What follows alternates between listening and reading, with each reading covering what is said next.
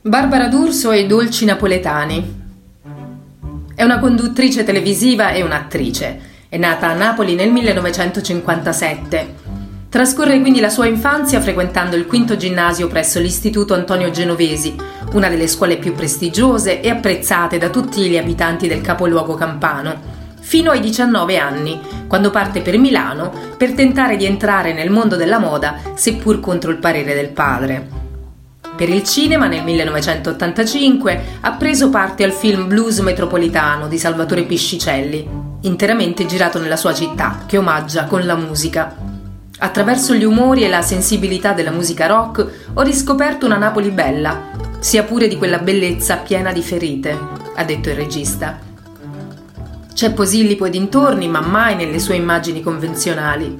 Abbiamo cercato ambienti inediti, abbiamo cercato di esaltare quella certa luce che c'è sempre a Napoli.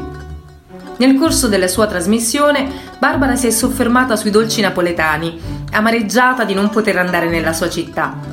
Nei prossimi giorni non sarò a Napoli e mi mancherà tanto. Non potrò gustare la buonissima pastiera, una rinuncia importante per me. Vi assicuro che in Campania ci sono dei dolci, delle prelibatezze davvero uniche.